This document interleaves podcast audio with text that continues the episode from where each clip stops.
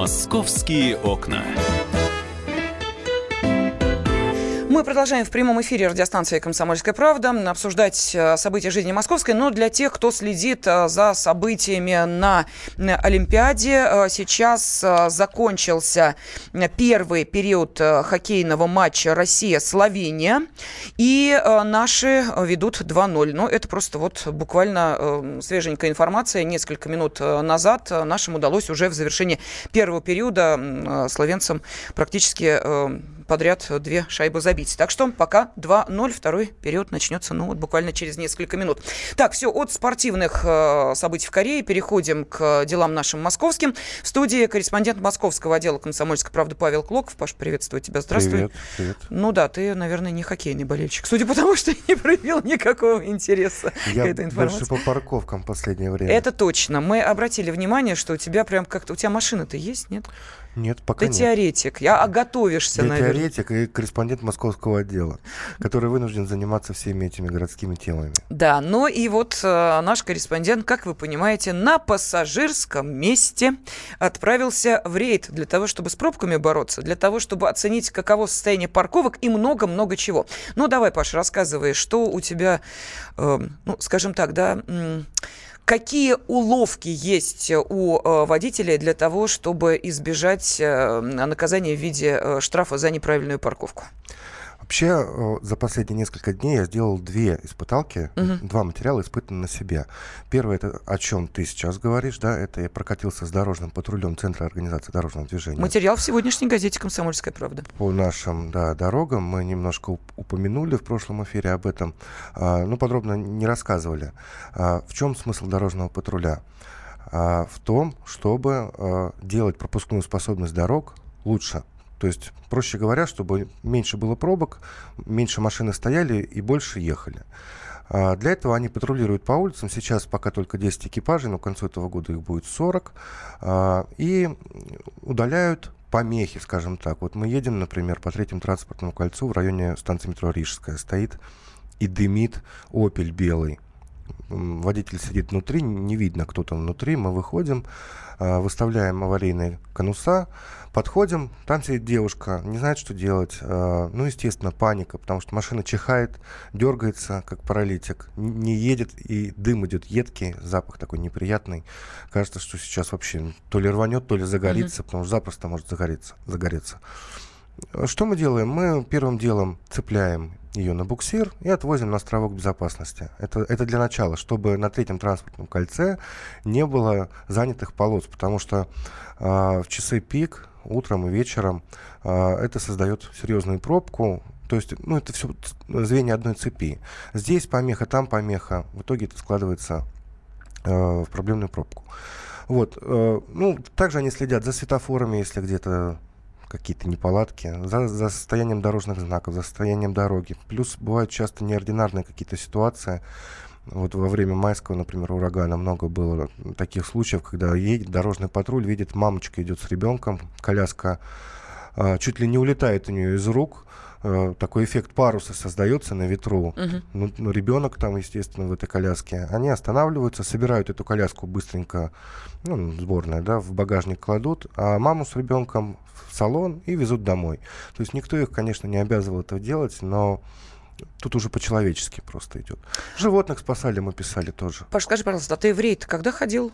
Э, точнее, ездил? Ну вот несколько дней назад. Несколько дней дня назад. То есть снегопад уже был, потому что наши радиослушатели, После вот смотри, пишут. да. А какие уловки есть у столичных коммунальщиков, чтобы не убирать улицы от снега и наваливать целые монбланы на обочинах? Не от этого ли пробки? Кстати, вот э, наблюдали вы э, подобные монбланы снежные и насколько это мешает э, водителям? Ведь была информация о том, что там чуть ли не застревают в них. Снег мешает, да. И тут мы можем плавно перейти ко, второй, ко второму моему материалу. Это, это уже про инспекторов а, администратора Московского парковочного пространства, АМПП. Это те ребята, которые ходят с планшетами в руках. Наверное, многие автомобилисты их видели. Многие их, может быть, не боятся, но недолюбливают. Потому что они фотографируют номера, а эти снимки уходят в МПП, и потом приходят штрафы, если парковка не оплачена. Так вот, если говорить о дороге, вот мы ездили с дорожным патрулем, я боюсь, сейчас наши слушатели немножко запутаются. А, Дорожный патруль это ярко-зеленые машины, которые ездят по улицам Москвы. Но встретить их да, можно редко, их как мало. ЧПДЛ, спешат на помощь. Вот по-другому не скажешь. Их по два человека в экипаже, и они действительно спешат на помощь. И вызвать их никак нельзя, кстати. А, есть ситуационный центр, э, который отслеживает по камерам, где ДТП, где что, и сообщает им. Потому что если была возможность вызвать, то вызывали бы все, кому не лень. У кого колесо про прохудилось, у кого еще что, у кого машина не заводится.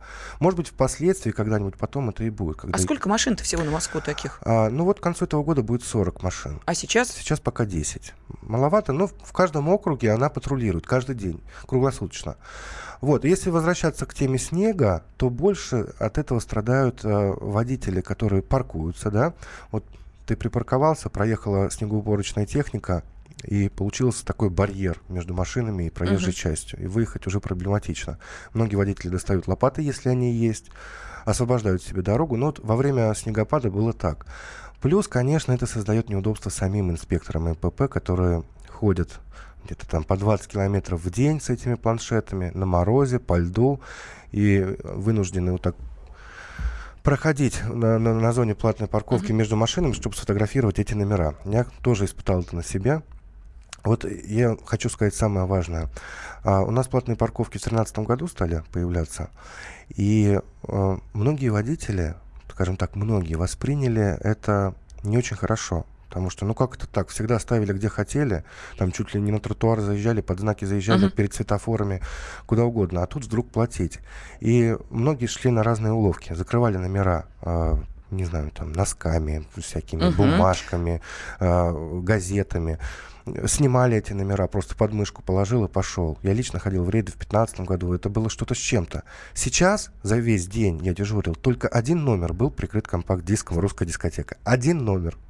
Все, все остальные... Слушай, а с чем это связано, интересно? А потому что повышается культура, это я сто процентов говорю. Ну, могу сказать, Люди что понимают, сейчас... что э, лучше заплатить, чем искать на спецстоянке потом полдня. Погода на стороне таких, ну, не очень честных водителей, потому что я видела, нет, не залепленные бумажками номера, а настолько грязные, что они вообще нечитаемы.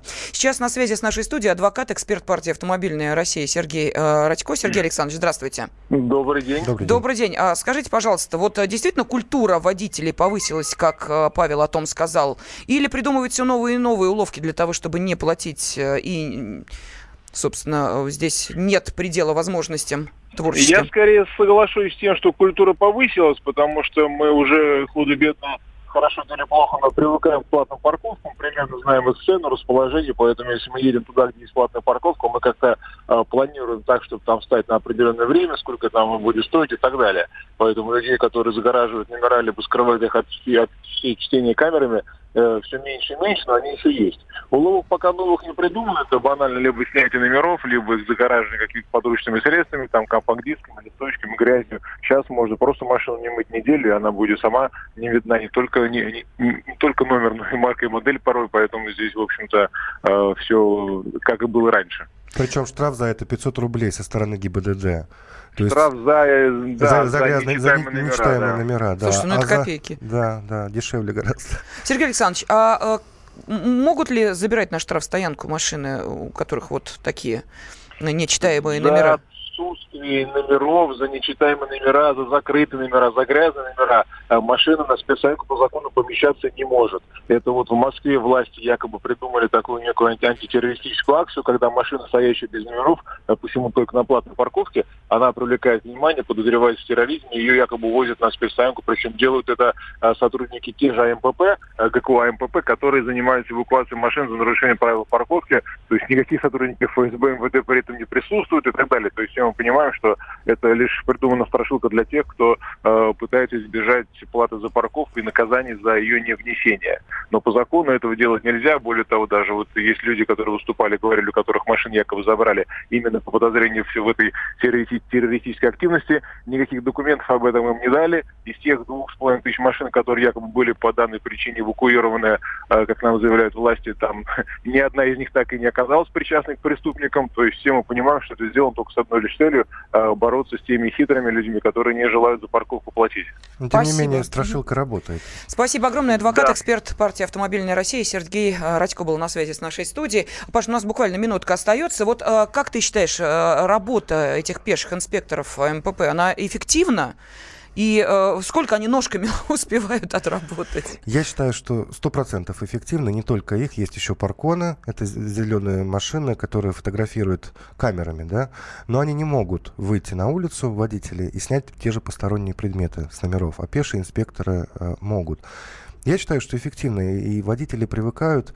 А, если бы я э, пару лет назад, даже уже больше, не ходил бы в подобные mm-hmm. рейды, я бы не знал, что сейчас ответить, потому что я не водитель.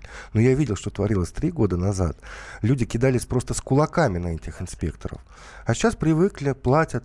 И опять же, вот доходы от парковок. 13 год, когда все только начиналось, 4 миллиона рублей. 2016 4 миллиарда рублей. Да, ну, вот. понятно. То есть, ну, это реальность, и к ней нужно как-то привыкать. Спасибо огромное. Журналист московского отдела «Комсомольской правды» Павел Клоков был с нами в студии.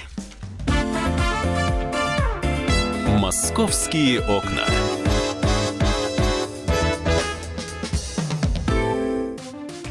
Здравствуйте, друзья! Это новая программа на радио «Комсомольская правда», которая называется «Подзарядка». С вами Вероника Борисенкова. И Сергей Краснов. Подзарядка – это заряд самой необходимой информации для того, чтобы начать новый день вместе с нами. Мы работаем по будням с 7 до 11 по московскому времени. На подзарядку становись!